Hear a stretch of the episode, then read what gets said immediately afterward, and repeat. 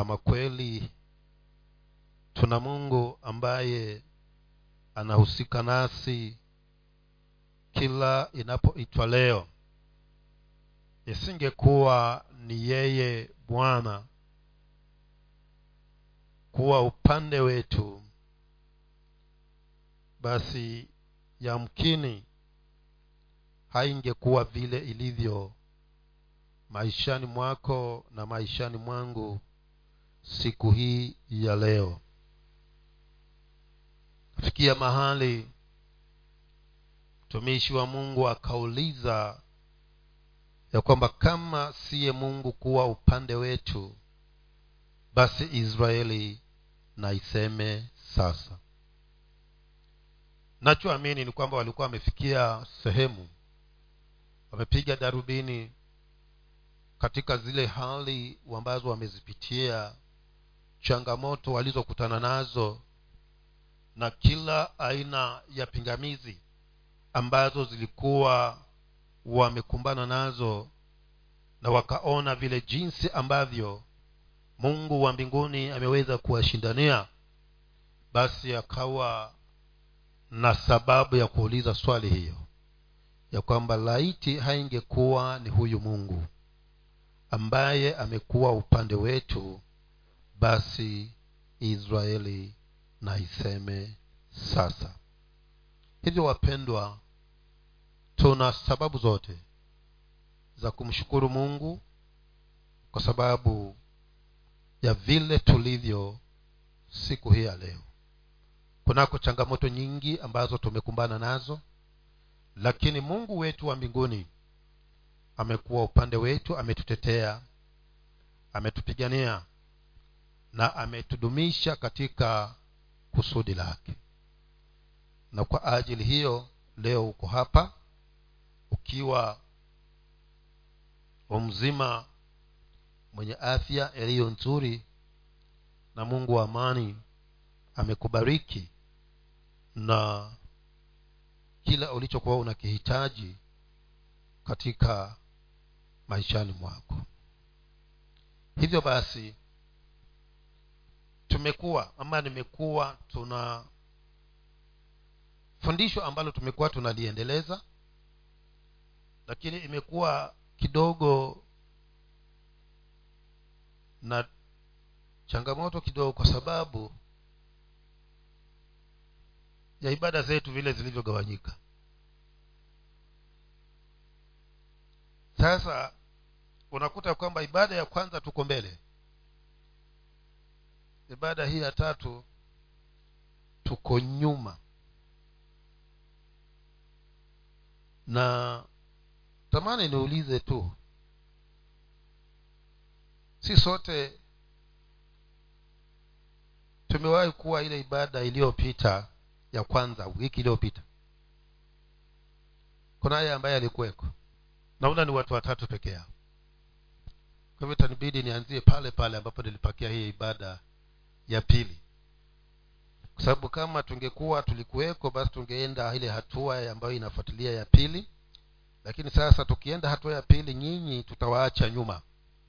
Kwa hivyo natamani tuweze kuendea mahali pale tulipoachia wakati niliposimama siku ya jumapili ili ile iliyokuwa kwa masaa kama haya naamini tulienda mpaka tukafikia mahali tukakwamia hapo kwa sababu ya wakati. Na leo nataka tuweze kuangalia tangu pale ambapo tumea pale ambapo tuliweza kupakia ili kwa pamoja tuende. Ndio maana huwa anaweka nakala huwa naangalia hii baada ya kwanza nimepakia wapi nina naangali, naweka alama ili nisije nikaja nikarudia. Ibada ya pili nayo vivyo hivyo. Tunazungumza kuhusu tunda la roho mtakatifu. Na nimekuwa nikisisitiza na ningali nitasisitiza ya kwamba tunda hili la roho mtakatifu tutakapokuwa tumeliruhusu liwe sehemu maishani mwetu basi mlango wa mbinguni hauwezi hauwezi ukafungwa tunapoukaribia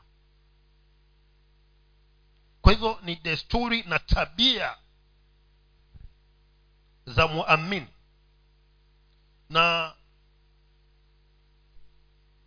ninapokuwa nimeruhusu tunda hili la roho mtakatifu lifanye kazi ndani yangu basi sitakuwa na shaka wala na udhuru ama na shida na mtu awaye yoyote atakayekuwa karibu na mimi. Haiwezekani. Kwa sababu tunda hili la roho mtakatifu limetuonyesha vile jinsi ambavyo tunaweza tukaishi katikati ya wenzetu. Na nikiazimia nienende kama tunda la roho linavyonielekeza ndivyo ninakiri ya kwamba sitakuwa na shida mahali popote nitakapoingia. Kila eneo nitakalokanyaga nitakuwa na amani. Kila eneo nitakaloingia nitauona ukuu wa mungu. Kila mahali nitakapokanyaga sitakosa marafiki. Kwa sababu hili tunda la roho mtakatifu litanitengenezea hayo mazingira. Lakini watu wa mungu tumekataa kuruhusu hili tunda la roho lifanye kazi katika maishani mwetu. Na nikaanza kwa kunena ya kwamba tunda hili la roho mtakatifu limejigawanya katika vipengele tisa. Tunda ni moja lakini ukilishambua hapo ndani utakuta ya kwamba limejigawanya vipengele vingapi? Tisa. Na tukavitaja. Vipengele hivyo. Na tukaona ya kwamba katika vipengele hivyo kuna kila tabia ambayo mtu wa kuokoka anapaswa kuwa nayo. Na ukiwa na tabia hizi zilizokita ndani ya tunda la roho mtakatifu ndiyo nimesisitiza kusema ya kwamba hautakuwa na shaka na mungu na mungu hatakuwa na shaka na wewe na hautakuwa na shida na mwanadamu mwenzako. Hivyo ndugu yangu dada yangu tamani niweze kuendelea kuanzia pale tulipoachia yohana mtakatifu mlango wa kumi na tatu. Tunaangalia tunda la roho kipengele kinachoitwa upendo. Hiki ni kipengele kilicho muhimu sana. Na yohana mtakatifu mlango wa kumi na tatu. Na nikaja nikasema ya kwamba sheria zote kumi ambazo mungu alizipeana kwa wana wa israeli na ambazo ndizo zinazotuongoza hata na sisi zimekita katika kipengele hiki peke yake. Ukisimamia kipengele hiki cha upendo umetimiliza sheria zote kumi kwa maana jamaa mmoja akaenda akamuuliza yesu akasema nifanye nini? Akamuuliza yesu akamuuliza ni kati ya sheria hizi kumi. Ni ipi iliyokuu sasa yesu akamweleza na akamwambia kati ya hizi kumi ukiwa utatembea na hizi mbili hizi kumi zote utakuwa umezitimiliza. Kwa hivyo ya kwanza imekupasa umpende bwana mungu wako kwa moyo wako wote kwa akili zako zote kwa roho yako yote na kwa nguvu zako zote. Na ya pili umpende jirani yako kama unavyojipenda wewe mwenyewe. Basi akisema ukitembea katika hizi mbili zile ku, zile nane zingine umezitimiliza.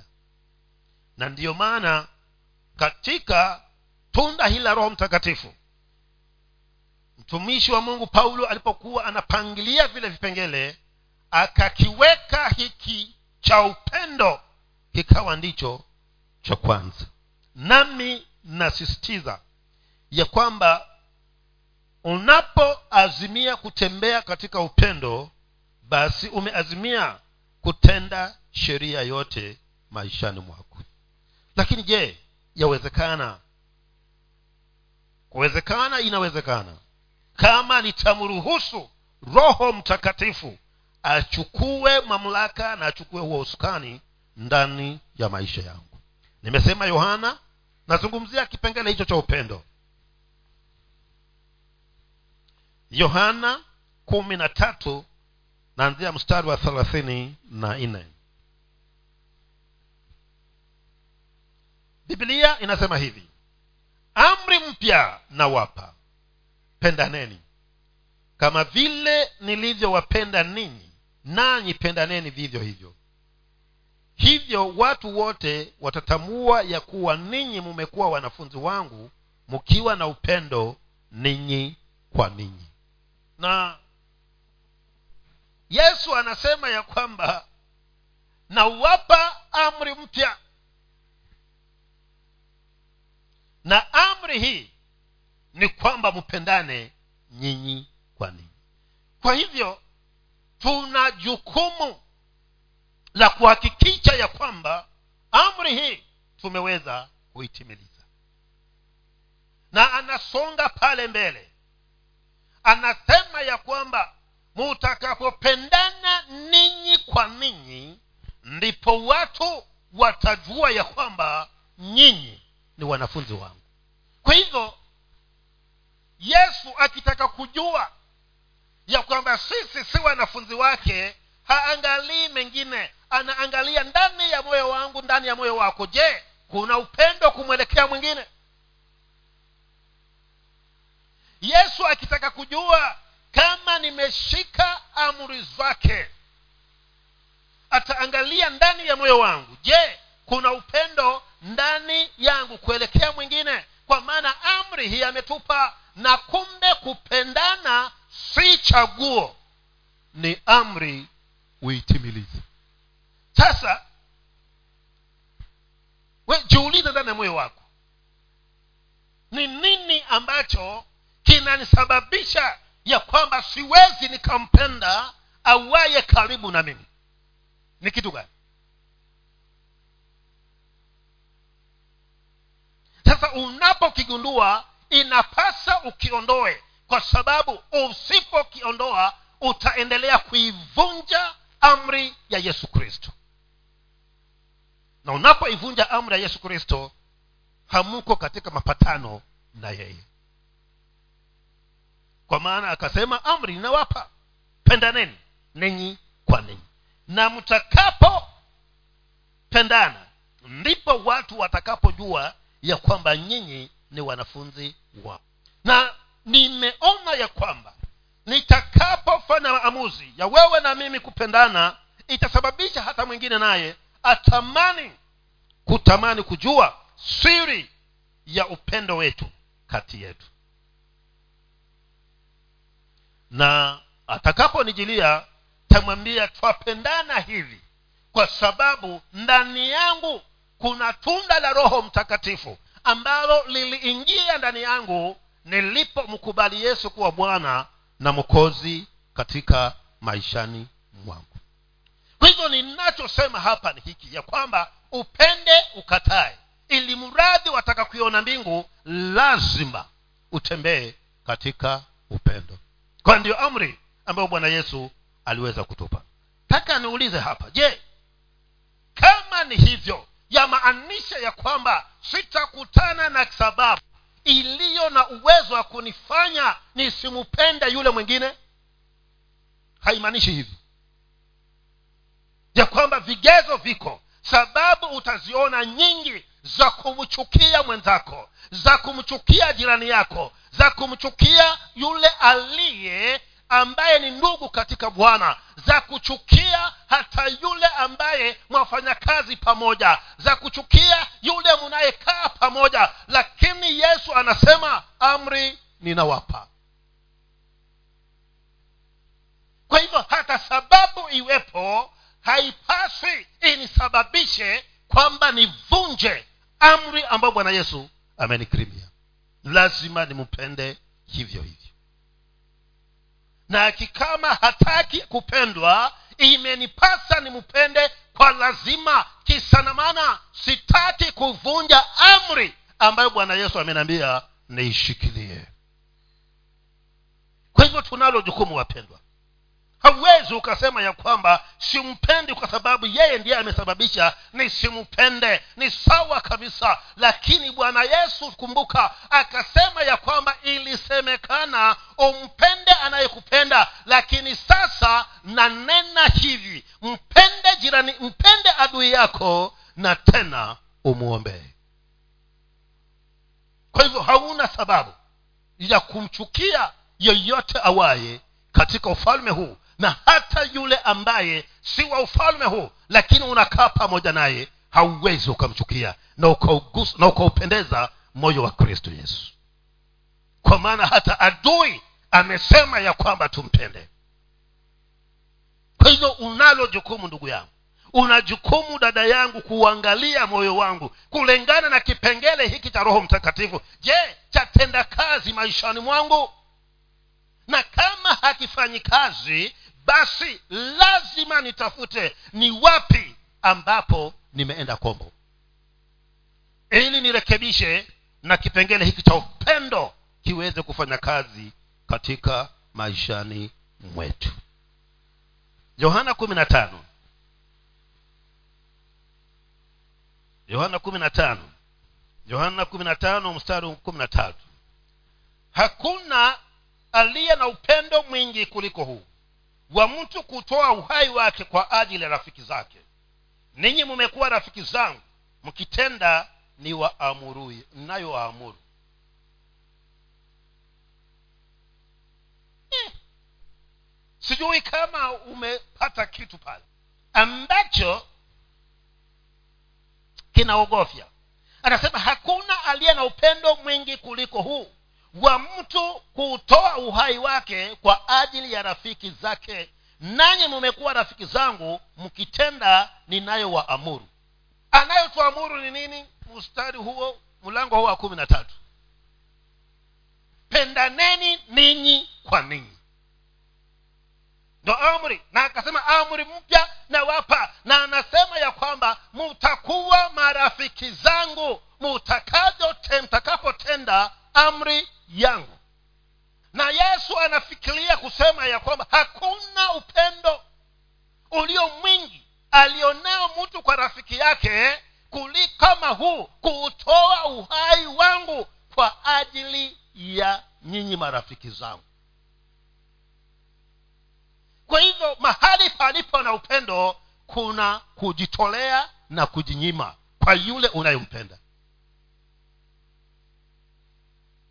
kama upendo upo kweli nitajitolea kwa yule nimpendaye pia nitakuwa tayari kujinyima. Najinyima nini? Najinyima furaha yangu najinyima kula kwangu najinyima kile chote kinachohitajika ili kwamba ninayempenda aweze kukaa katika mazingira yanayostahili.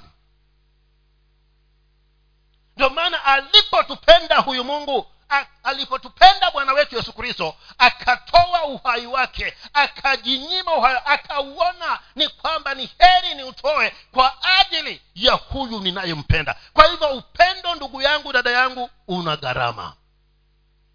Na usipotaka kugharamika haujakamilisha upendo. Hauja ukamilisha na anasema atakaye kuwa rafiki yangu ni yule atakaye yafanya ninayomwamuru. Sami sijui kama we ni rafiki wa yesu hivi sasa ukiwa umeketi hapa ama uadui yake kwa maana kama huyatendi aliyokuamuru hasa hili lililo gumu kwa sababu hili wapendwa ni gumu kabisa. La kupenda ni gumu kwa sababu kunaye mtu ana vigezo vyote ya kwamba usimpende. Lakini amri inasema ya kwamba umpende hivyo hivyo. Na ili uwe rafiki wa yesu kristo lazima umpende. Ushike amri yake. Ushike maagizo yake. Na wewe huyu mtu hautaki hata kumwona lakini hapa kigezo ni kwamba umpende. Sasa mi sijui kama unataka kujiweka katika sehemu gani. Sehemu ya yule aliye rafiki wa yesu ama sehemu ya yule ambaye si rafiki wa kristo yesu? Kwa maana nitakuwa rafiki yake kama nitatenda anayoniamuru nisipoyatenda mimi si rafiki yake. Nakumbuka nimesema upendo una gharama. Lazima ugharamike. Bwana yesu asifiwe. Sijui kama nyinyi mmefika mahali kama pale. Ya kwamba mshaoana vizuri sana hivi na mwanzo mkaanza vizuri lakini siku moja mkaja mkakorogana pale ndani ya nyumba tena si ndani ya nyumba ndani ya chumba mumekaa pale mpaka siku hiyo kila mmoja akaelekeza uso upande wake. Sijui kama mlimwahi kufika mahali kama hapo. Mshakorogana kwa sababu sehemu nyote uso unaangalia baharini lakini kwa sababu ya vile sasa kila mmoja anasikia uchungu anaangalia kule anaangalia baharini kule kunakotoka jua mwingine anaangalia huku kunakoenda jua. Lakini kumbuka bwana yesu bado yuko pale anasema ya kwamba kama wewe utakuwa rafiki yangu lazima ufanye nini? Uyashike maagizo yangu kwa hivyo angalia huko kunakotoka jua mwenzako angalia kunakoenda jua lakini asubuhi ikifika hayo yote yawe ni ya usiku muanze mwanzo mpya. Ndiyo mumpendeze rafiki yenu bwana yetu yesu kristo. Ndio maana nikasema ya kwamba ina gharama. Upendo kupenda wapendwa kuna gharama. Na gharama nyingine si za kuwa eti utagharamika kwa sababu wake ni gharama nyingine ni za uchungu ndani ya moyo ya kwamba kweli amekutonesha kiasi kwamba ungekuwa ni una uwezo ungesema mimi huyu mtu sina haja naye. Lakini mpendo ukasema ya kwamba ikiwa unanipenda mimi yesu kristo basi lazima uyashike maagizo yangu bwana yesu asifiwe. Ndugu zangu ili yesu aonekane kumbuka pale amesema ya kwamba mtakapopendana ninyi kwa ninyi ndipo watu watakapojua ya kwamba nyinyi mumekuwa wanafunzi wangu. Ili yesu aonekane katika ushirika tulionao wapendwa lazima tuwe tayari ya kugharamika. Gharama yetu ni upendo na tuendelee kupendana kwa gharama yoyote iwayo ile. Upendo. Na anasema hakuna. Kwa hivyo wewe kama unanipenda utakuwa tayari hata kama ni uhai wako uondoke. Kwa sababu ya upendo kwangu mimi kwa maana uko tayari kugharamika wapendo. Tunda la roho mtakatifu. Kipengele upendo. Yaani hapa pakikamilika na kanisa litembee katika kipengele hiki ndugu zangu hapa chini duniani tutaishi katika mbingu iliyo ndogo. Lakini hivi sivyo ilivyo. Sivyo ilivyo. Na naomba bwana atusaidie. Iwe vile inavyopaswa iwe kama bibilia inavyotuelekeza. Sa mimi sijui yesu ni rafiki yako ama ni adui yako. Kwa maana anasema kama wewe ni rafiki utayashika maagizo ninayokuamuru. Kwa hivyo usipoyashika hauna hana haja umwambie mimi, mimi si rafiki yako. Ah, usipoyashika tayari anajua huyu si rafiki yangu. Na kuna wengine wameshikilia wenzi wao vibaya sana. Sasa moyo uliojawa vitu visivyompendeza bwana hauwezi ukasikika machoni kwa mungu. Hata uombe kiasi gani ombi hilo haliwezi kufika. Kwa maana maandiko yanatusisitiza kwamba tutembee katika upendo. Na kama upendo hakuna yaani sikiza hii bibilia wakati mwingine huwa inatupatia maswali magumu sana. Mpaka amefika mahali anasema ya kwamba kama umekuja kanisani na tumeimba tumesifu pengine tumehubiriwa pia na imefika wakati wa kutoa sadaka lakini unaposongeza sadaka yako mpaka ifike pale kwa madhabahu ukumbuke moyoni mwako kwamba mimi nina fulani simpendi. Bibilia inasema ya kwamba niniache sadaka hapo. Nirudi kule aliko huyo fulani. Tukasawazishe tuanze kusameheana na kupendana ndipo nikisawazisha nije sasa niitoe ile dhabihu. Kwa hivyo hiki kitu si kitu rahisi na si kitu cha mchezo kama inaweza kunizuia nisitoe sadaka. Kwa nini kisinizuie nisiingie mbinguni? Kwa hivyo ni lazima wapendwa tutembee katika hiki tunachokiita upendo kwa sababu pasipo huo inakuwa ni vigumu sana. Kumbuka nimesema ya kwamba sababu ziko nyingi sana za kunichukia. Zingine zina maana zingine hazina lakini hata ziwe na maana tena haupaswi kuwa na chuki nami kwa maana unataka kuwa rafiki wa yesu kristo. Warumi bado tunaangalia kipengele hicho cha upendo tu. Muone vile jinsi kilivyo na uzito wa pendo warumi kumi na mbili mstari wa kumi na nane. Kumi na mbili mstari wa kumi na nane. Anasema kama yamkini kwa upendo wenu mkae katika amani na watu wote. Wapenzi msijilipize kisasi bali ipisheni ghadhabu ya mungu. Maana imeandikwa kisasi ni juu yangu mimi. Mimi nitalipa anena bwana. Lakini adui yako akiwa na njaa mulishe. Akiwa na kiu munyweshe. Maana ufanyapo hivyo utampalia makaa ya moto kichwani pake. Wasikia hii kazi wa ndugu zangu niko muhimu maandiko yanasema kwamba uwe na amani na kila mtu. Na siwezi kuwa na amani na wewe kama nakuchukia. Haiwezekani. Siwezi kuwa na amani na wewe kama sikupendi ndugu yangu. Hiyo inakuwa ni vigumu kwa sababu kama nina mzigo na niliyekubeba ni wewe kila nikikuona na wazakana kwamba ningekuwa na nafasi nikamalizana na wewe. Sasa bado haujakuwa na amani na watu wote. Kwa hivyo upendo ndio utakaosababisha niwe na amani na kila mtu atakaye kuwa karibu na mimi. Na nikikuta ya kwamba sina amani na aliye karibu na mimi acha niangalie moyo wangu. Shida iko wapi? Huenda ikawa sina haja na yule mtu. Huenda ikawa simpendi.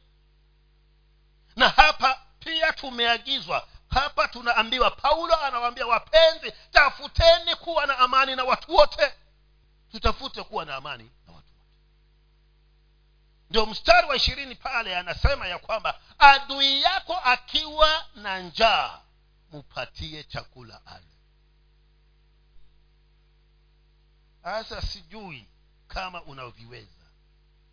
Umepata nafasi angalau na wewe nawe kujilipiza hivi sasa ameshikika. Wataka kumthibitishia ya kwamba ni kweli ya kwamba hata mimi nami unaona sasa naweza kuwa wa faida. Na kwa sababu hiyo sitakusaidia. Lakini hapa bwana yesu anahimiza ya kwamba imetupasa adui akiwa na njaa tumpatie chakula. Sidhani kama unaweza kumupa adui yako chakula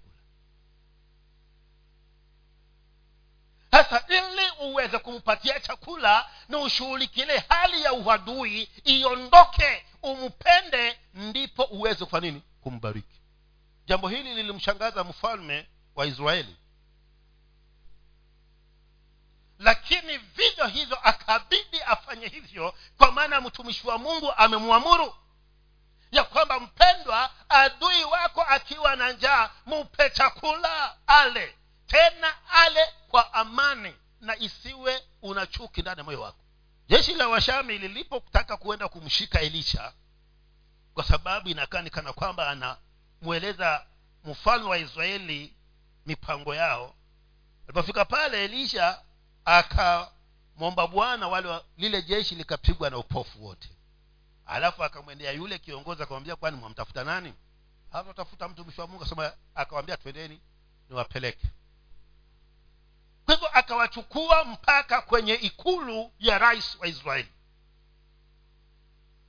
Na rais wa israeli alipowaona akamwambia je baba hawa niwamalize? Baada ya kuwa elisha amemwomba mungu tena wamefunguliwa macho hawa maadui wa mfalme wa israeli. Elisha akawambia kwa nini wamalize waandalie chakula wale na waende zao. Ndo hili alilokuwa analifanya hapa. Na ndiyo hili ambalo tunahimizwa na sisi ya kwamba hauwezi ukaandaa chakula kwa mtu ambaye ni adui. Na kama ingekuwa wangeandaa pasipo sasa kushughulikia ule uadui ndani yake huyu mfalme wa israeli yamkini wangeiweka chakula sumu wakasema nakiandaa lakini naye wakifika kwao tumalizane na wao. Kwa hivyo wapendwa kama yesu ni bwana maishani mwako unapaswa uwe na amani na watu wote. Na huwezi kuwa na amani na mtu ambaye humpendi. Ni uongo. Lazima ushughulikie ile chuki kati yako na wewe. Ndio huyu adui kama ni kumpa maji umpe. Hivyo tunalo jukumu la kufanya ndugu zangu. Ili tuishi kama vile bwana wetu yesu kristo anavyotamani tuishi tuishi. Ili watakaotuona wajue ya kwamba sisi ni wanafunzi wa kristo yesu. Hivyo una kazi ya kufanya. Na haya yote nayafanya kwa sababu gani? Kwa sababu ya lile ambalo tumeambiwa hapa ibada iliyopita ya kwamba ile hatima yako ya kwamba siku moja ukakae pamoja na mungu. Hayo ndo sababu tunafanya hivi. Sababu ndo tunatamani tutembee katika tunda hili la roho tukizingatia kipengele hiki cha upendo. Kwa kisana maana nataka niende nikakae pamoja na bwana. Kumi na tatu warumi. Hapo hapo mbele tu kumi na tatu warumi mstari wa kumi. Bibilia inasema hivi. Pendo halimfanyii jirani neno baya. Basi pendo ndilo utimilifu. Bado huyu paulo anasisitiza kutuweka katika bahari pa mitihani. Anasema pendo halimfanyii jirani mambo mabaya. Tena anasema basi pendo ndilo utimilifu. Jirani ni nani yesu akaenda akaulizwa swali kama hili. Akapeana mfano. Lakini mimi nataka nikwambia ya kwamba jirani ni yoyote yule aliye karibu na wewe. Hata ndugu yako anaweza kuwa jirani yako. Mke wako anaweza kuwa jirani yako. Mumeo ni jirani yako. Ndo huyu hapa ameweka tu hilo neno moja kwamba hangetamani aseme ndugu jirani mume mke mtoto baba mzazi akaweka tu akasema usimfanyie jirani ubaya. Kwa maana pendo halimfanyii jirani ubaya wowote. Niambie wewe umewafanyia hao majirani zako ubaya mara ngapi?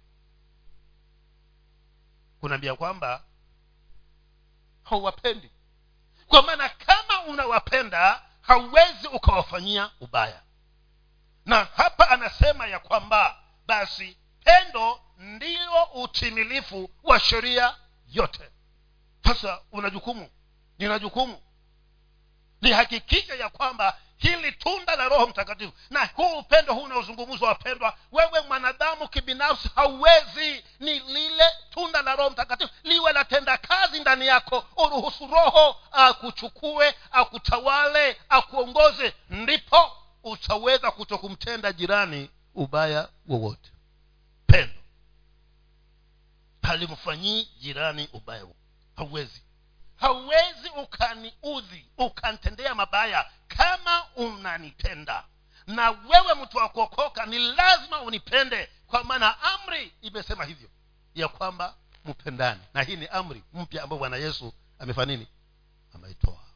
Kwa hivyo unapenda mtu yoyote awayo na upendo huu wa tunda la roho ndiposa hapa anasema ya kwamba when we manage to love there is nothing that can hinder us from entering heaven. This is because we would have done the old righteousness. Kwa hivyo tunapotembea katika upendo hakuna kinachoweza kutuzuia kwamba tusiingie mbinguni. Kisana maana tukitembea katika huo upendo tutakuwa tumefanya haki yote. Kwa maana kwanza takuwa nimeanza kumpenda huyo mungu kwa hivyo nikimpenda huyo mungu sitamkwaza.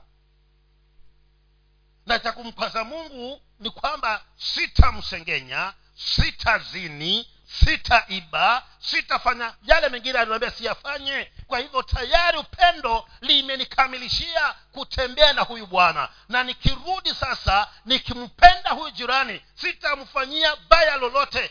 Haki yote nimeitekeleza.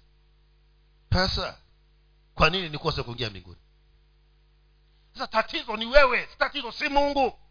Tatizo ni wewe mpendo na narudia tena ya kwamba hauwezi ukakosa sababu ya kuto kumpenda mwenzako. Hauwezi. Hata pale mahali unapofanya kazi sababu ni nyingi sana za kutompenda yule mwenzako. Yule ambaye unafanya kazi pamoja naye sababu ni nyingi sana. Lakini kwa sababu yesu ni bwana maishani mwako basi unapaswa usi, umpende yule jirani ili usimfanyie ubaya wowote. Wakorintho wa kwanza kumi na tatu. Mstari wa kwanza mpaka wa saba. Huyu paulo hapa alikuwa anataka kuzungumzia upendo wa unafiki. Kwamba hiyo nayo ufanya nini? Tujiepushe nao basi kwa habari ya mambo yale mulioniandikia kumi na tatu nasoma mlango wa saba. Kumi na tatu. Kwanzia mstari wa kwanza. Nijaposema kwa lugha za wanadamu na za malaika kama sina upendo nimekuwa shaba iliyayo na upatu uvumao. Tena nijapokuwa na unabii na kujaa siri zote na maarifa yote nijapokuwa na imani timilifu kiasi cha kuweza kuhamisha milima kama sina upendo si kitu mimi tena nikitoa mali zangu zote kuwalisha maskini tena nikijitoa mwili wangu niungue moto kama sina upendo hainifaidi kitu. Unaona? Kwa hivyo upendo huu usiwe wa unafiki. Ya kwamba ma, kwenye uso unanipenda moyoni umenichukia. Hilo mungu halioni kwamba ni pendo kwa sababu haangalii nje anaangalia ndani. Maonacho kivumbi ndugu zangu. Hivyo tuna kazi ngumu hapa ambayo sisi wenyewe tu hatuwezi lakini tukijiachilia kwa roho mtakatifu wa mungu yeye atatuwezesha. Na ni lazima tujiachilie kwa huyu roho wa bwana. Kwa maana pasipo hivyo basi tutajidanganya sisi wenyewe. Kwa sababu tutakuwa na ugumu sana kuingia katika ufalme huu wa mbinguni. Mstari wa aina anasemaje? Anasema upendo huvumilia. Unaona hiyo kazi? Kwamba palipo na upendo pana uvumilivu. Ni kweli huyu ndugu ni mlevi za kupindukia. Na mimi na pombe hatusikizani lakini kwa sababu upendo upo itabidi ufarini uvumilie mpendwa. Wamama ndo huwa mnapata kazi ngumu kwa sababu mzee haja ukoka na ni mlevi na mwalala kitanda kimoja na umnazi wanuka vibaya lakini kwa sababu unampenda ufanya nini? Vumilia. Kwa maana upendo unaotokana na mungu huvumilia kuna mama mmoja ambaye alikuwa anaishi na bwanake ambaye bwana huyu alikuwa hamjui mungu. Na mzee huyu mama huyu ni mwamini na amejitolea kwa bwana lakini naye akawa amekusudia kumtesa. Huyu mzee amekusudia kumtesa huyu mama kwa hivyo angetoka akaenda akalewa jioni anakuja akiwa kwanza anakuja usiku. Mama akifika pale mama ametandika kitanda vizuri sana na shiti nzuri sana na kule kwao kulikuwa kukinyesha kuna matope. Huyu mzee atakuja akajurusi hapo kwenye matope kwenye kitanda na matope yake na viatu vyake. Kwa jambo la kwanza mama atafanya nini? Atamfungua vile viatu avue avue soksi akaweke mahali atakapoweka atoe shiti atandike shiti nyingine. Na walali siku nyingine aje amtake atake chakula apewe lakini vile atakapokuwa sa amepewa achukue chakula ampige nayo. Mama hivi kwa sababu upendo huvumilia akawa hahesabu na hapa tuna mahali tukiendelea hapo tutaona ya kwamba kwamba upendo hauhesabu mabaya kwa hivyo huyu mama hakuhesabu hayo mabaya yote. Akaendelea kumtendea mema kwa mabaya kulipa mema kwa mabaya. Kumbe huyu mzee alikuwa anafanya hivyo makusudi ili aone kama kweli huyu mama huyo yesu anayemzungumzia yumo ama hayumo. Siku moja jumapili na asubuhi. Mzee akarauka na si kawaida yake. Akarauka akaenda akaoga akamwambia hivi leo naondoka na wewe mpaka huko kanisani. Nikamwone huyo ambaye anakufundisha maneno haya. Ya kwamba kando na yote ninayokufanyia wewe bado wanilipiza mazuri. Leo nataka nikamwone huyu akavaa nguo vizuri mama naye akasema si shida. Wakashikana wakafikiria ni mzaa mzee. Wakaenda mpaka church.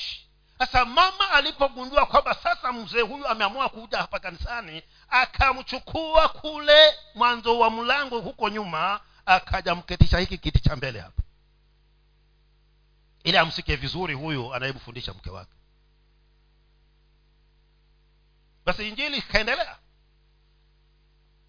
huyu mtu wa mungu alipokuwa anakaribia kumaliza kuhubiri huyu mzee akaondoka pale kitini pake akaja mbele akamwambia mimi nani? Nataka huyu yesu wa mke wangu.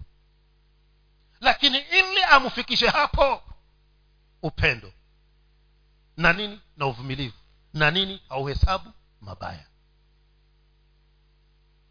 Lakini je tunaweza kufikia mahali hapo wapendo upendo huvumilia. Upendo hauhusudu. Upendo hautakabali. Upendo hauhesabu mabaya. Naweza kuvumilia mpaka huyu ninayekaa naye amwone yesu kama huyu mama.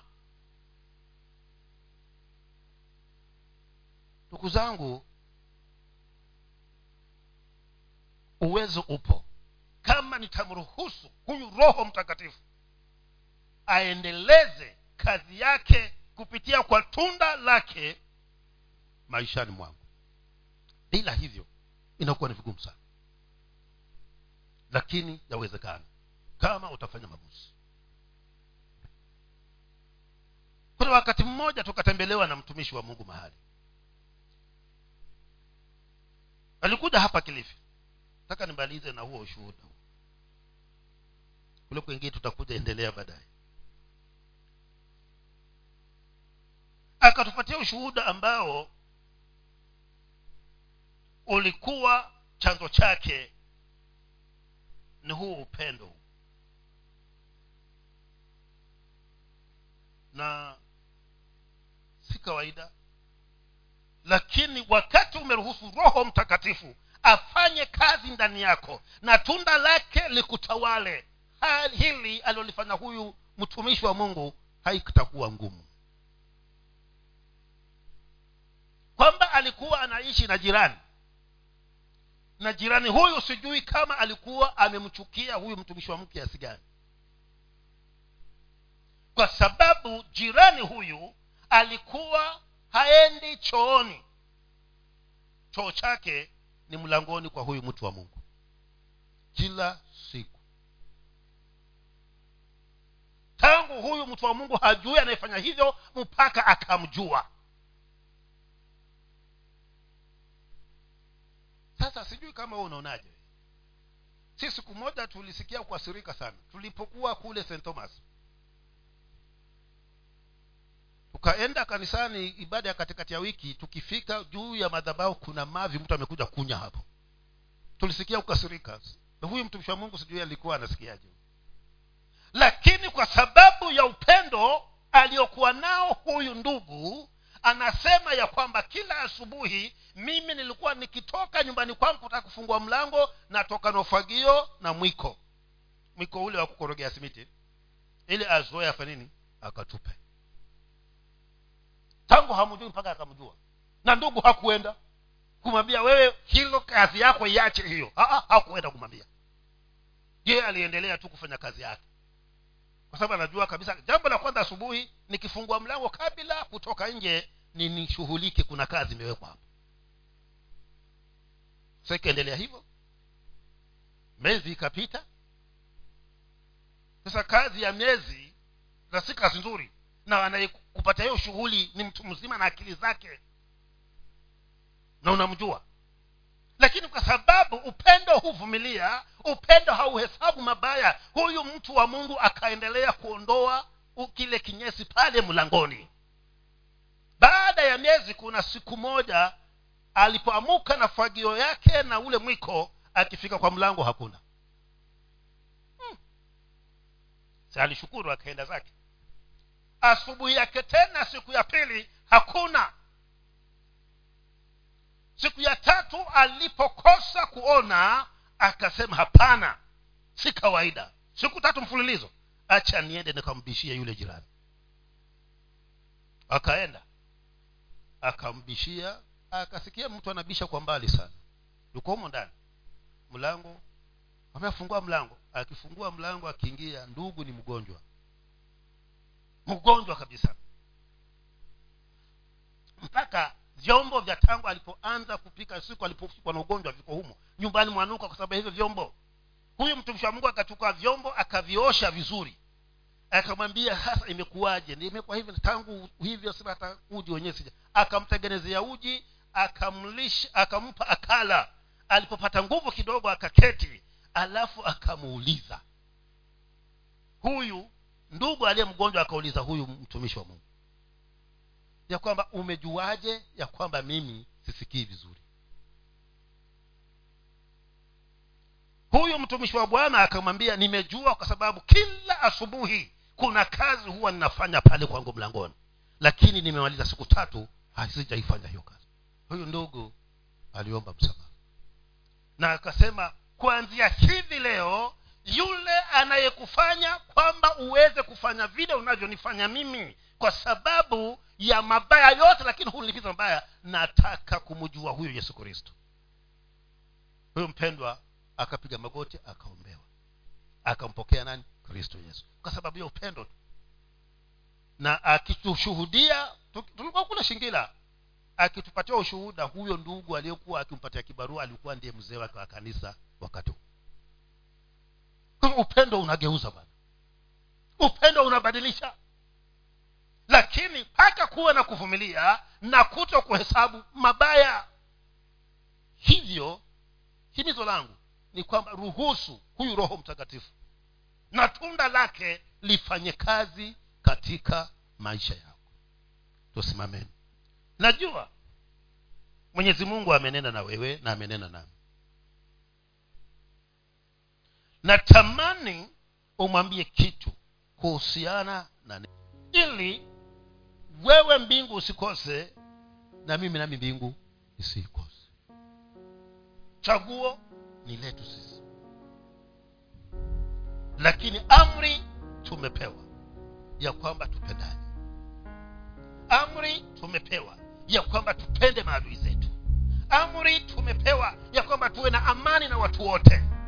Na anasema tusiposhika maagizo yake sisi si marafiki kwa hivyo kwa maneno yako mwenyewe mwambie kitu huyu yesu. Kama kuna mahali ambapo unaona hapa kweli huyu mpendwa nimekuwa sina haja naye mwambie kuanzia hivi sasa naenda kusawazisha mambo na huyu ili niwe rafiki yako na mbingu nisiikose kwa maneno yako mwenyewe na kushukuru mungu mwenye enzi twakupa sifa heshima na utukufu ni kweli wewe ni upendo. Na ndiyo maana unasema ya kwamba tusipokuwa na upendo hatukujui wewe na pia hauko ndani yetu. Hivyo mungu mwenye enzi tazama umenena nami ewe bwana ya kwamba ni amri mpya ulionikirimia tupendane ewe mfalme wa amani ili tutakapopendana sisi kwa sisi ndivyo watu watakapoweza kujua ya kwamba mimi ni, mimi ni mwanafunzi wako nanyenyekea miguuni pako. Kwa maana ni roho wako pekee aliye na uwezo wa kunisababisha nikupende na nitembee katika pendo hili ewe bwana pasipo ewe mfalme kuacha kutimiliza yanayokupendeza wewe hivyo roho mtakatifu nisaidie kasimame pamoja nami nineemeshe ewe bwana. Kwa maana sababu ziko nyingi ambazo zaweza kunifanya nisipende wengi ewe bwana. Lakini bwana wa mabwana ukasema ya kwamba niwapende hata maadui zangu tena niwaombee. Mfalme mwenye enzi nisaidie kwa sababu pasipo huyu roho wako ndani yangu siwezi ewe bwana. Neemeshe ewe bwana nipatie kibali nipe hiyo nguvu nipe kuto kuto ewe mfalme kuhesabu mabaya. Nipe ewe bwana kuvumilia ili mungu wa amani takapovumilia katika huo upendo hata na yule mwingine naye akakuone wewe akakujue wewe akaweze kuyasalimisha maisha yake kwako kwa ajili ya utukufu wa jina lako. Nakupa sifa nakupa heshima na utukufu kwa maana peke ni mungu na kando yako hakuna mwingine. Asante baba yetu uliye juu mbinguni. Tunakubariki tunakuadhimisha kwa maana ni mungu mkuu. Haulenganishwi wala kufananishwa na yoyote awaye na neno lako baba ni kweli na kila atakayelizingatia na kulitilia maanani na kuenenda kama linavyomuagiza baba yangu na mungu wangu umesema hautamwacha hautampungia ni kweli sababu ziko nyingi za kutufanya sisi tukose kuwa na amani na watu wengi ewe bwana. Sababu ni nyingi za kutufanya sisi kutokuwapenda watu wengi ewe mungu. Lakini kwa sababu umetuamuru ya kwamba amri mpya unatupa ni tupendane ewe bwana ili mungu wa mbinguni watu wakajue ya kwamba sisi ni wanafunzi wako baba yangu na mwamba wa amani. Kashughulikie ile chuki iliyo ndani yetu ewe bwana ndani yetu jehova kuelekea yule ambaye tumemuona kana kwamba hapendeki ili mungu chuki itakapokuwa imeondoka baba wa upendo upendo wako bwana utatiririka kati yetu na yule mpendwa yule ndugu yule dada. Hivyo ninakuomba baba mwenye enzi tusaidie. Kwa maana katika hali ya ubinadamu hakika hatuwezi. Lakini roho wako mtakatifu akiwa ndani yetu na tunda hili la roho mtakatifu lijapotenda kazi ndani yetu hakika bwana wangu tutaweza nasi tutakuwa rafiki yako na tutakuwa watu ambao baba tumetembea katika kuyashika maagizo unayotuamuru. Heshima na sifa tunakupa wewe kwa maana haulenganishwi wala baba yangu kufananishwa nyoyo yetu ewe bwana inakuelekea wewe baba unaichunguza mioyo peleleza mioyo yetu na mahali hapa tunaona baba pana ugumu wa kutembea katika upendo. Mungu wetu hebu katusaidie na ukatuwezeshe ili jehova ukaondoe kizingiti kilichosimama kati yetu ewe bwana ili tukatembee katika huo upendo. Sifa zote heshima na utukufu tunakupa kwa maana pekee ni mungu na kando yako hakuna mwingine. Asante bwana asante jehova asante mwamba wa uwezo. Bariki tunakuadhimisha. Katika jina la yesu bwana wetu tumeomba. Amen. Naomba tukae. Tuna mgeni wetu mwenyeji ambaye yuko mbele zetu. Naomba tu awasalimie kwa sababu wale wenzetu waliotutangulia ile ibada ya pili wameweza kusalimia na nyinyi nanyi angalau awasalimie alafu ndio tuweze kumaliza na tuende nyumbani. Tumpigie yesu makofi wakati kasisi anapokuja kuweza kutusalimia. Karibu sana